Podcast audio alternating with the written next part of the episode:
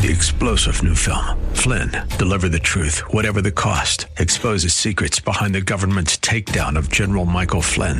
Flynn knew what the intel world had been up to. He ordered the first audit of the use of contractors. This set off alarm bells. He told the truth. He was the most dangerous person for Donald Trump to hire. They had to get rid of Flynn. Flynn, Deliver the Truth, Whatever the Cost. Available now. Watch it today. Go to SalemNow.com. SalemNow.com.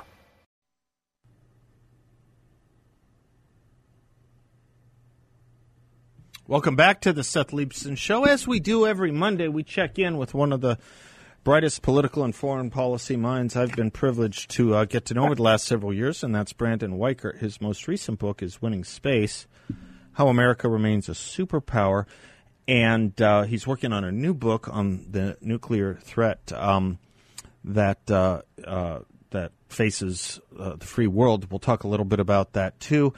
I want to do a little politics and a little foreign policy with Brandon, as always. How was your weekend, Brandon? Welcome back.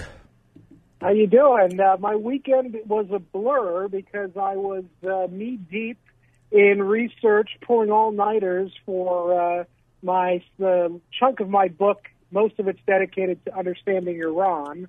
So I was pretty much informing myself about things I never thought I'd need to know, and ended up going down a path of I'm going after the resource curse narrative, in which Marxist theorists in the West have convinced us that all of the problems of the world are Britain and America's fault, notably those in the Middle East. And I ended up creating a whole new chapter just sort of ripping that narrative to shreds. Brandon, that's so true. There's a weird axis that a lot of people have had a hard time putting their finger on, and it is, I guess Zuhdi Jasser calls it the, what does he call it, the red-green axis, others do as well. Yes.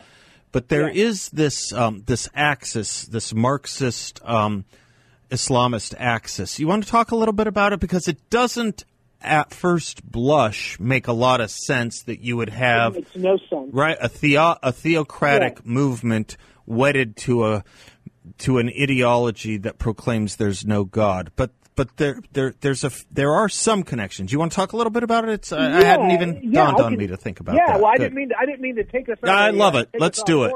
We're going to have to know it. So basically, and this is all just for me kind of deep diving into the whole thing. And of course, we've all heard the resource curse, that basically a developing country finds out it has a commodity like usually oil. And so everybody thinks that's a good thing for the country because then it'll allow them to make money and then reinvest that money and, buld out modern society from there. And then the curse part is they become so dependent on that industry that once the particularly oil prices start sort of to fluctuate, they basically can't sustain political stability or economic growth over the long term. And then they're also subject to predation by foreign powers that need that commodity, and this is an incorrect theory.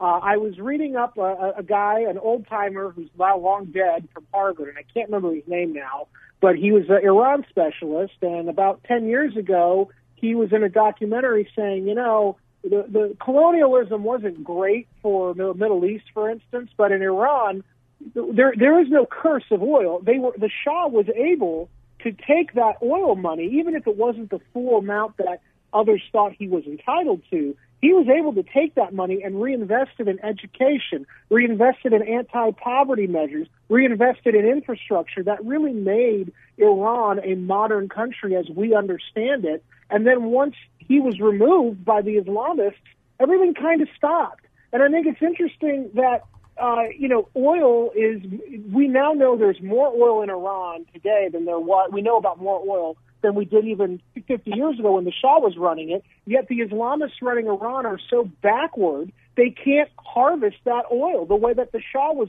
with 1/10 of what we know is in Iran today. The Shah was able to harvest that energy and send it abroad and make money. Was it because of the lack of fear about other, Great Britain and the United States, let's say, and technology and expertise and people from America and France and Great Britain who would go there to work?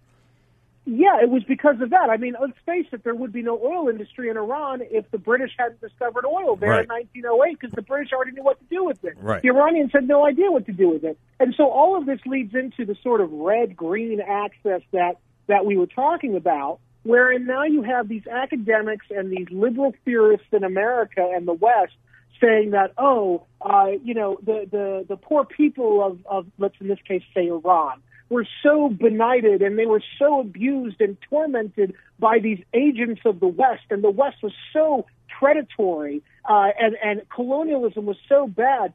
Only indigenous movements like, say, the Islamist movement could save those people because it was reflective of the will of the Iranians. Well, in fact, as we've seen, it's been a disaster. And then you have it's a weird combination because obviously these Marxist theorists, they don't believe in God at all. The Islamists have more to hate in the left than they should in our own capitalist or conservative sort of Western systems. But they've created an alliance because at the end of the day, the red side of the aisle, the Marxist side, the left in the West, they want to destroy and weaken American power and economic might. And guess what? The Islamists the world over want to do the same thing. Right. So they have a shared enemy in the United States. That's where the axis begins. Exactly right. So if America is an ally with a leader and some other movement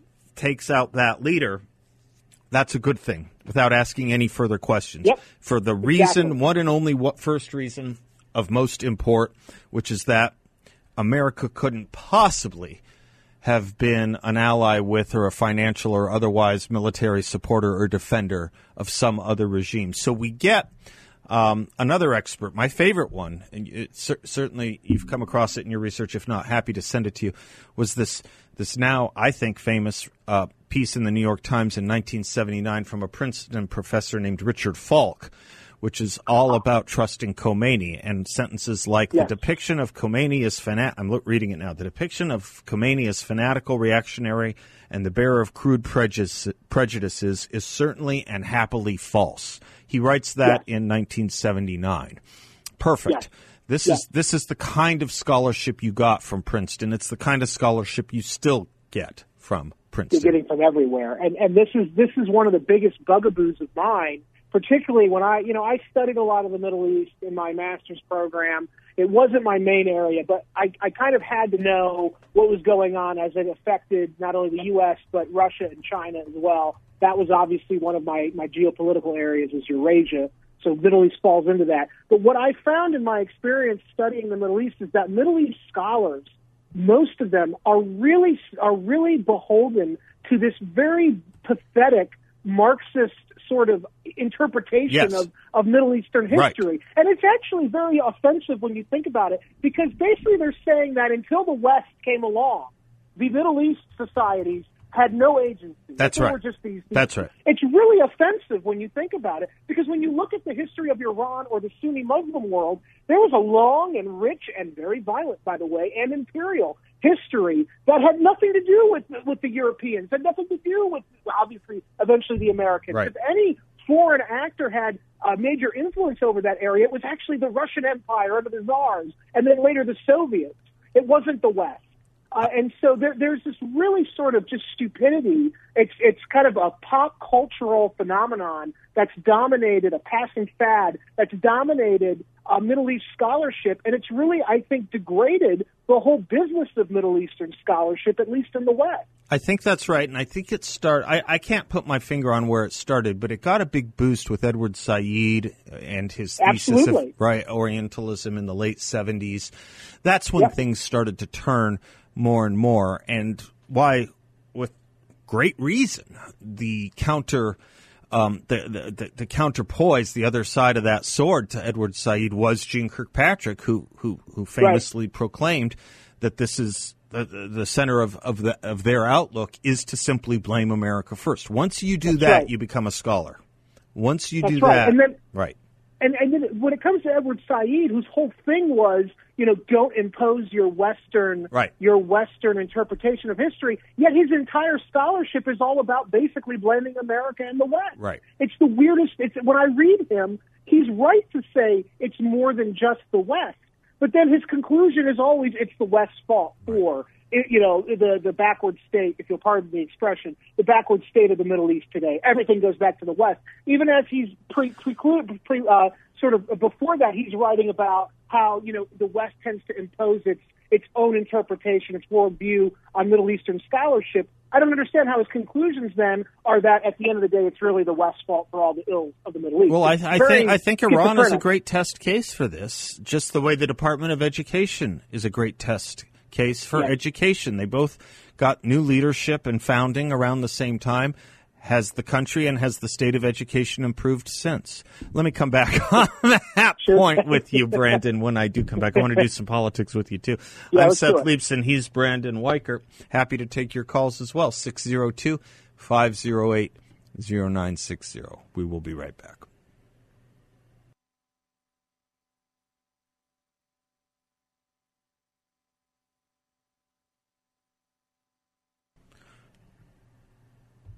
Welcome back to the Seth Leibsohn Show. Brandon Weichert, publisher of the Weichert Report, author of Winning Space, How America Remains a Superpower, is our guest. He's working on a book primarily dealing with the Middle East, and we're going to get to some domestic politics in a bit, too.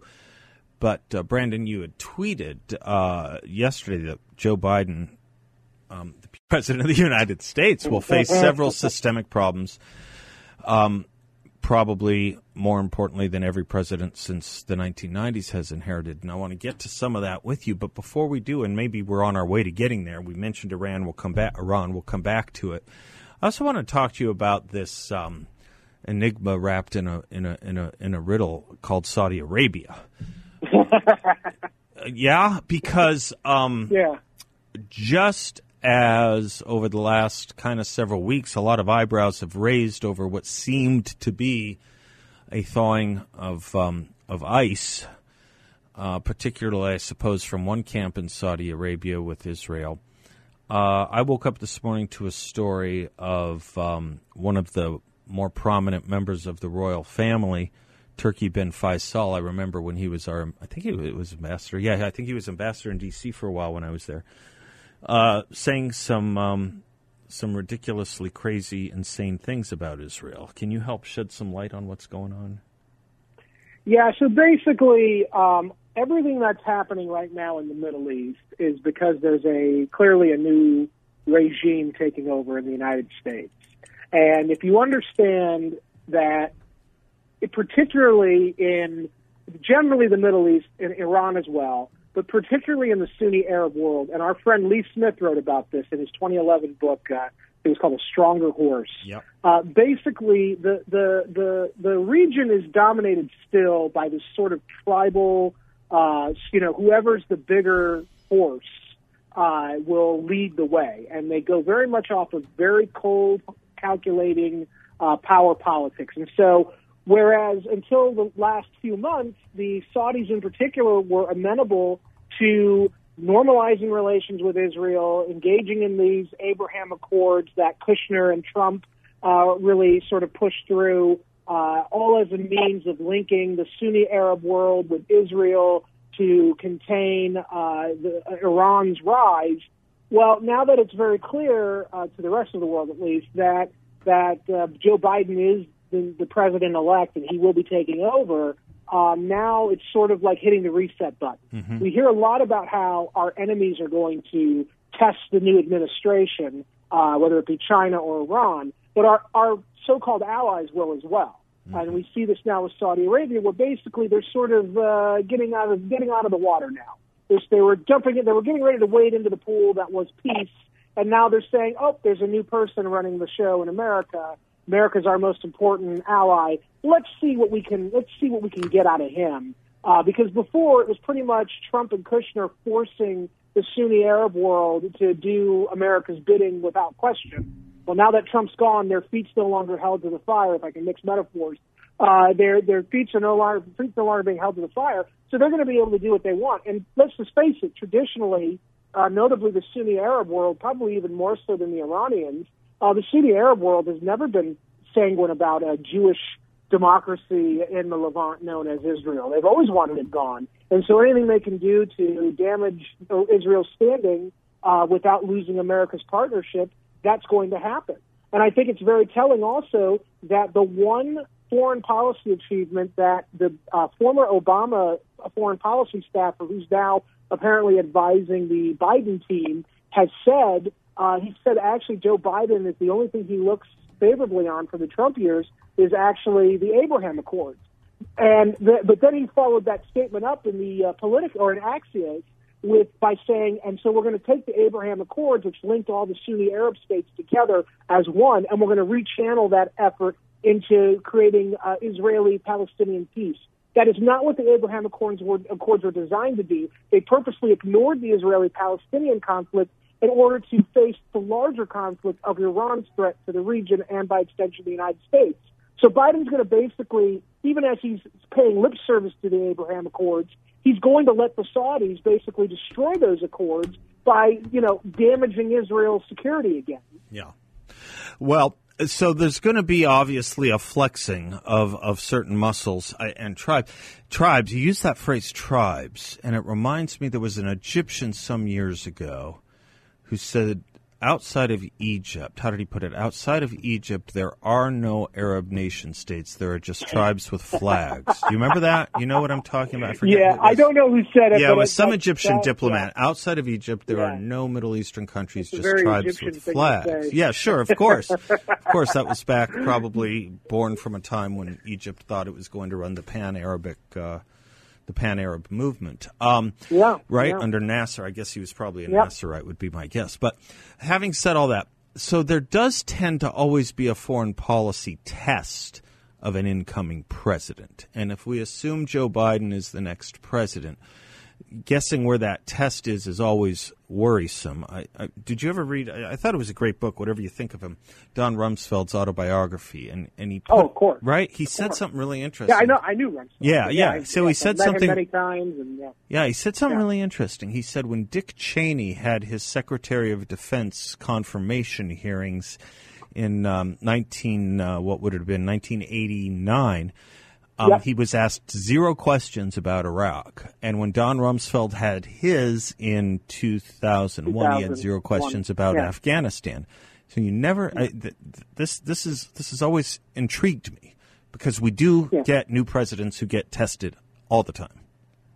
Yes, and usually if they're prepared at all, they're prepared for the last war. Right. And rarely are they ready to face the real challenge of their time, whatever it may be. Remember FDR, and today's Pearl Harbor Day. Right. Remember, FDR was fixated on the German threat. Right. He thought that the Japanese threat was a joke. He thought we could handle them, no problem. It wasn't a big deal. Don't worry about it. They can't send their forces to Pearl Harbor.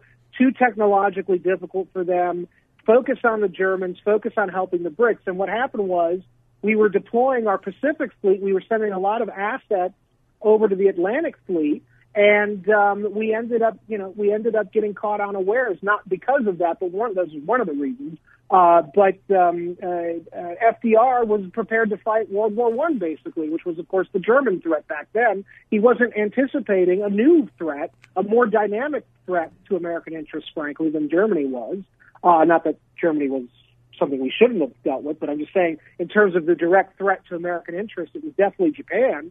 Every president is prepared to fight the last war, and you could even make the case that George W. Bush forced us into Iraq because he was so fixated on his father's war in Iraq. Right. And, but... Right. That's it's always the stories that don't get enough attention. The USS Cole happened in between administrations. No one paid much attention to it. Pan Am, was it 103, I believe? Same thing. We didn't pay enough attention. Think about space today. Nobody's talking about space. Exactly. It's going to be the big one. Exactly, and China and space. Let's talk about all of that. I still want to get your thoughts on Georgia when we come back. Brandon Weichert is our guest. Winning Space is his book, How America Remains a Superpower. God, please, may it be so. We will be right back.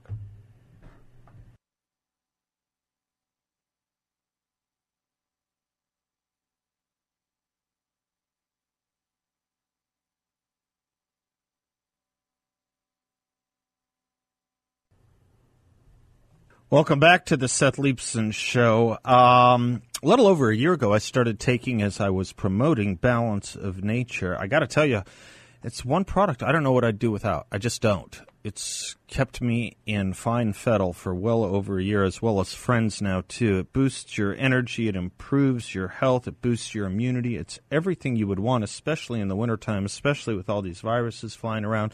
Tens of thousands of vital nutrients from 100% whole food plants, fruits, and vegetables in one daily dose. Haven't been sick all year, despite international travel, despite usually getting sick every time the seasons change.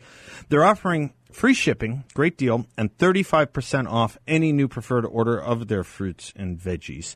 Give them a call at 800-2468-751 or go to balanceofnature.com.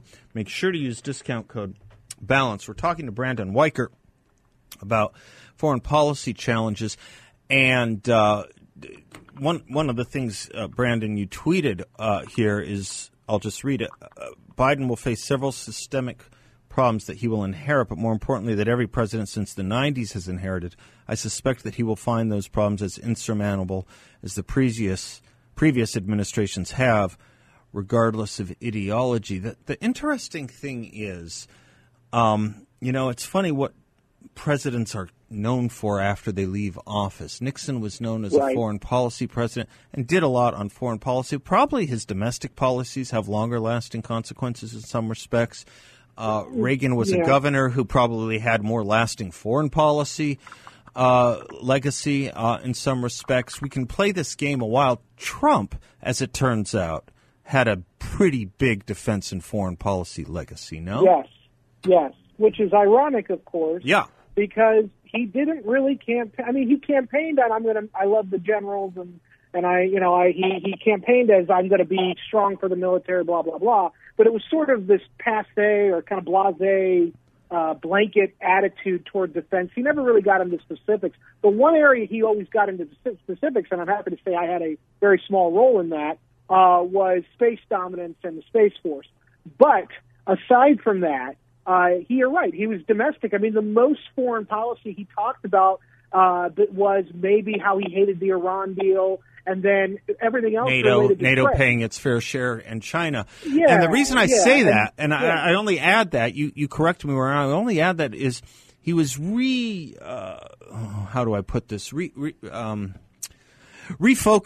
American foreign policy under an America First banner or umbrella or thesis, that we're going to do what's good for us. We are a superpower, and the world will come our way. It's enough of us going the world's way. They got that. They complied, and we weren't taken advantage of the way others have taken advantage of us. And I think that's the lesson that I think too many forget. Yeah, go ahead. No, that's all. No, you're right. And I think, there were elements of Trump's rhetoric that unfortunately were not followed through. Our friend David Goldman writes under the name of Spangler at Asia Times, talks about how, our trade deficit unfortunately remained unchanged from the time Trump took office until this week. It hasn't gotten better, but still, Trump's rhetoric on certain issues, it really forced, for instance, NATO. It forced NATO to spend more. Yep. It forced the NATO members to do more than they ordinarily would have. It forced, like we were talking about before the break, it forced the Middle Eastern countries to actually try to work better, closer with Israel to contain Iran. Before they weren't. And now that Trump's gone, unfortunately, it looks like everybody's starting to go their own way again. But that is a fact, is that he spoke forcefully and unapologetically for American greatness. And I think most of the world, even if they snickered and sneered at him, most of the world knew here was a forceful advocate for America. and they weren't going to push them too far. See, I think that's what bothers the Democrats so much, Brandon. It is. I think they want us to be France. I really do. I think they think France is more sophisticated and important than we are. I think they think that. I think John Kerry thinks that. I think Joe Biden thinks that. I think the entire foreign policy establishment of the Democratic Party thinks that, and maybe 25 to 30% of the Republican Party. Can we come back on that thought after this break? Absolutely. I would love to. I'll be right back with Brandon Weichert. By the way, if you're into the real estate market and you're thinking of selling or buying your home, I want you to check out my friend James Wexler of JMG Real Estate. He has a proprietary and state-of-the-art marketing technology. He has a private database. He guarantees to sell your home at market value, or he will pay you the difference. For maximum convenience, he can also make you an upfront guaranteed offer within a day of you reaching out to him. Of course, no risk to you. He'll always let you out of your contract at any time.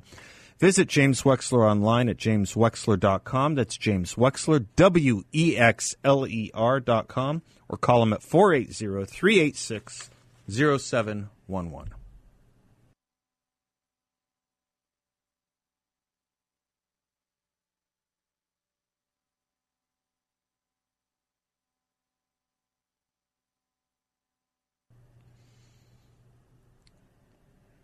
Welcome back to the Seth Leibsohn Show. Brandon Weichert, our guest, publisher of the Weichert Report, W-E-I-C-H-E-R-T, and also author of Winning Space: How America Remains a Superpower. Why, Brandon, is there this European tug at the liberal left in America? Why is it that foreign policy seems to always have to be in deference to European organizations and European countries over and against and first our own? It's got to be a deep ideological insight to hatred of one's own to begin with, I think. Or is it just a pseudo-sophistication of some order or another? Why do you, if I'm right, why do you think that's true? I think you are right, and I think it's a little bit of all of the above. And the reason is it really gets back to the post-war structure of Europe. What is Europe? It is a highly bureaucratized, especially the European Union, it is a highly bureaucratized entity where only the elite, well-connected, have any real influence. The central governments of Europe highly tax their citizenry. They highly regulate their industry. They have robust welfare programs for, everything. And they don't really have any military to speak of because they spend all of their money on their social programs while deferring to the Americans for defense. That's the part the left never understands here in the United States, is that usually the Europeans can have these programs, partly because of the culture over there. They've always been more centralized than we in the United States have been, but also because the United States, since the Cold War, has subsidized the European defense. And the left looks at that and they go, oh gosh, that's what we wanted here. We want to have central authority. We want to have ourselves as the preeminent leaders because we're the most informed. We're the best educated. We're the beautiful people, not these grubby deplorables. That's sort of it's a cultural thing. It's a government thing where they want central government to have greater influence, and it's the fact that they don't want to see private sector basically allowed to survive and thrive without government assistance or intervention. The weird part about it is, if you look through history, ours or Europe's, we really didn't start wars, and they did, and yet for some reason, the leftist tug in America believes we're the criminal. Yeah, well, that goes back to the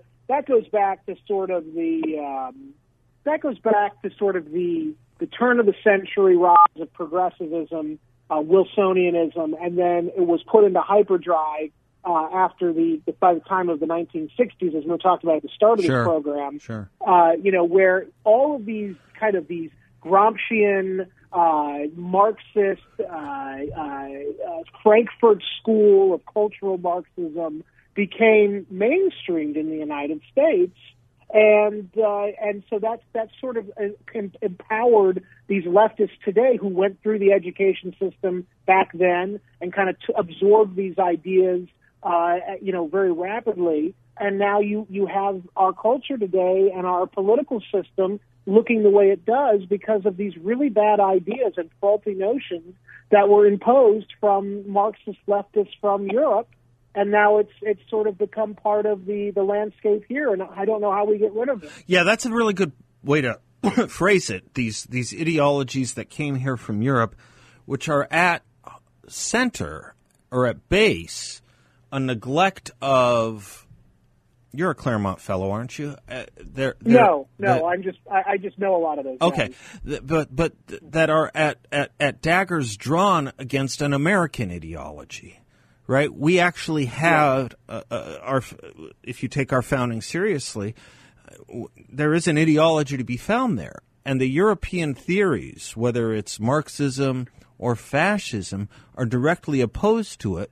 And yet we kind of think equality and liberty should be ideals of the left, if not liberty, at least American style equality. But they've never granted that while they look and gaze to Europe as the answer, which has never been able to achieve it. You're correct. Yeah, you're correct. And the problem with the left is that their version of equality is it may be a balance between races, but it certainly isn't balanced between, say, those they believe disproportionately benefited under the old system. So instead of it being true equality where everyone has an equal shot at opportunity, what it really becomes is sort of this retributive justice theory where the government has to punish, white people, heterosexual people, Republicans, conservative, Christian types, even traditional Jews. They have to be punished because somehow they are not only thought criminals to the left today, but they're also success stories. Success and their histories.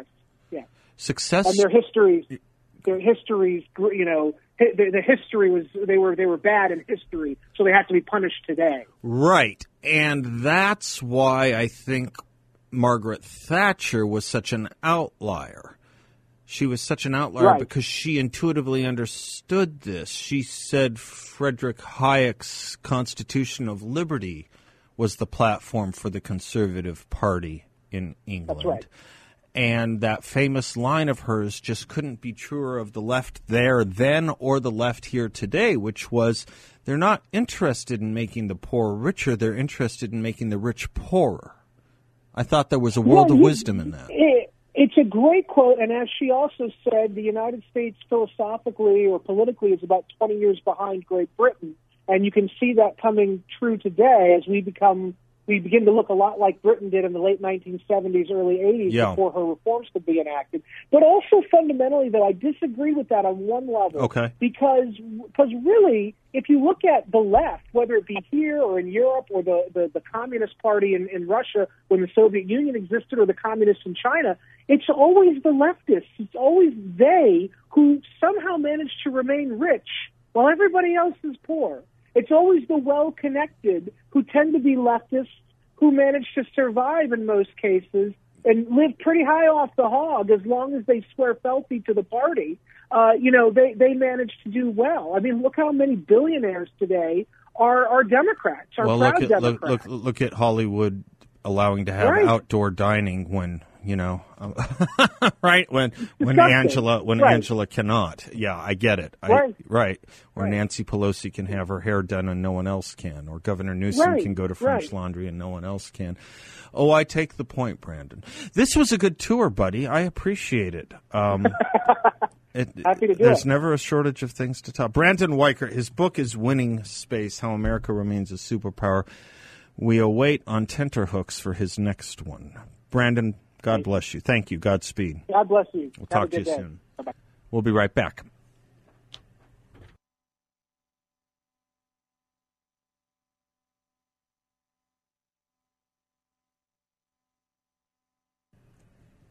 Welcome back to the Seth Leibsohn Show, 602-508-0960. Paul Mirengoff's going to join us in the next hour. Dave, I'm surprised I haven't heard from him. Let's go to Dave real quick. Hi, Dave.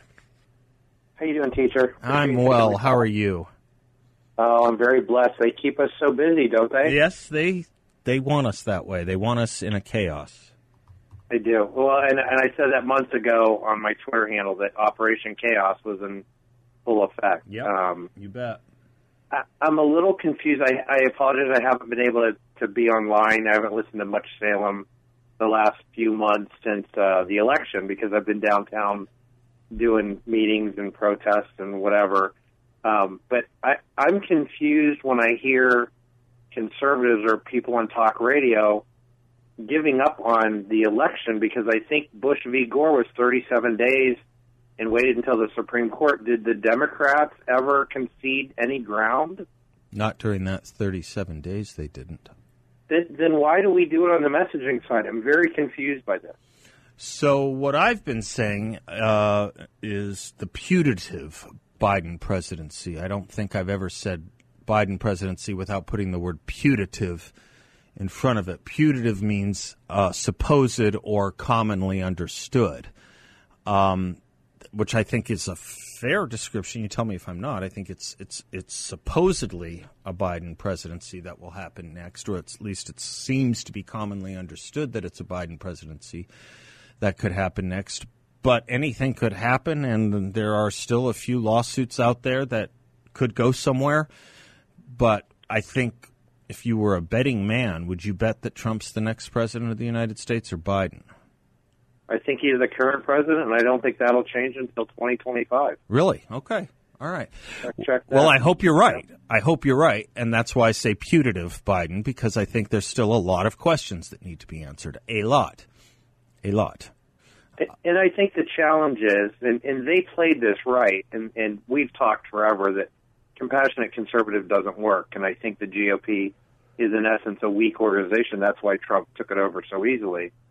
And I don't think he's really a Republican. I think he's just our titular head. But the fact of the matter is that the challenge will be to prove fraud, and that's unfortunate that we're so on the defensive all the time. Sure.